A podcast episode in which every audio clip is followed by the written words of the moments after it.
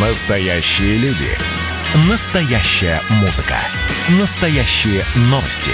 Радио «Комсомольская правда». Радио про настоящее. 97,2 FM. эм. Тест-драйв.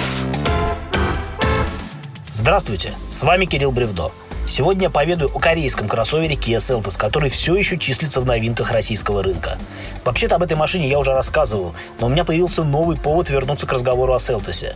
Дело в том, что я взял на тест еще не испробованную мной модификацию с базовым мотором 1.6, автоматом и полным приводом. А в прошлый раз я катался на более мощной двухлитровой версии, которая была укомплектована вариатором. Несмотря на то, что это новейший агрегат, где вместо ремня используется более выносливая цепь, многие автолюбители недолюбливают бесступенчатые трансмиссии, порой небезосновательно полагая, что они не столь надежны, как классические гидромеханические автоматы. Что ж, такие скептики имеют полное право пожертвовать мощностью в пользу потенциальной надежности, а заодно и сэкономить 40 тысяч рублей. Экономика должна быть экономной. Кстати, о ценах. За самый простой Селтос с автоматом просит миллион сто восемьдесят тысяч рублей. Правда, это будет переднеприводная машина в базовой комплектации Classic. Самый главный недостаток такой версии заключается в отсутствии подогрева сидений и руля, который можно получить уже в следующей комплектации комфорт.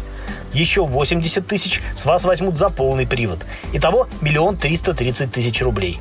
Финальный счет можно уменьшить на полтос, если отказаться от автомата в пользу механики. Но я бы не рекомендовал этого делать, хотя бы потому, что впоследствии продать двухпедальную машину будет проще. К тому же мне очень нравится, как работает автоматическая трансмиссия Селтоса. Передачи переключаются плавно и вовремя. Тестовый автомобиль стоил миллион шестьсот. Это прожиточный максимум для модификации с мотором 1.6.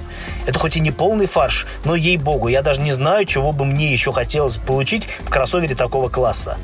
Уж точно не псевдокожаный салон. По мне так матерчатая обивка куда как приятнее.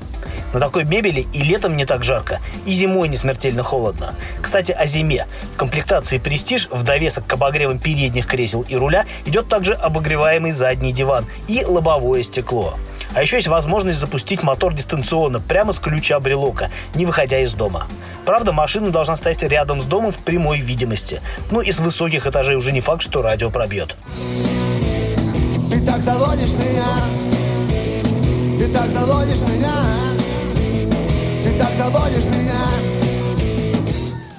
Вот что еще хотел заметить. Кроссоверы с передним и полным приводом отличаются конструкцией задней подвески. В первом случае это скручивающаяся балка, а во втором, как у меня, уже независимая многорычажка. Последняя наделяет Селтос более интересной управляемостью.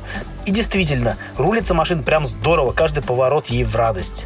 Ужасно жаль, что в городе и порезвиться толком негде, ну разве что на разворотных петлях МКАДа. Да и то осторожно. Меж тем, одной лишь Москвой в рамках тест-драйва Kia я не ограничился и отправился на нем в Петербург по платной трассе М11. Так вот о том, сколько самый младший из Селтосов жрет и сколько прет, я расскажу вам в одной из следующих программ. С вами был Кирилл Бревдо, радио «Комсомольская правда». Рулите с удовольствием.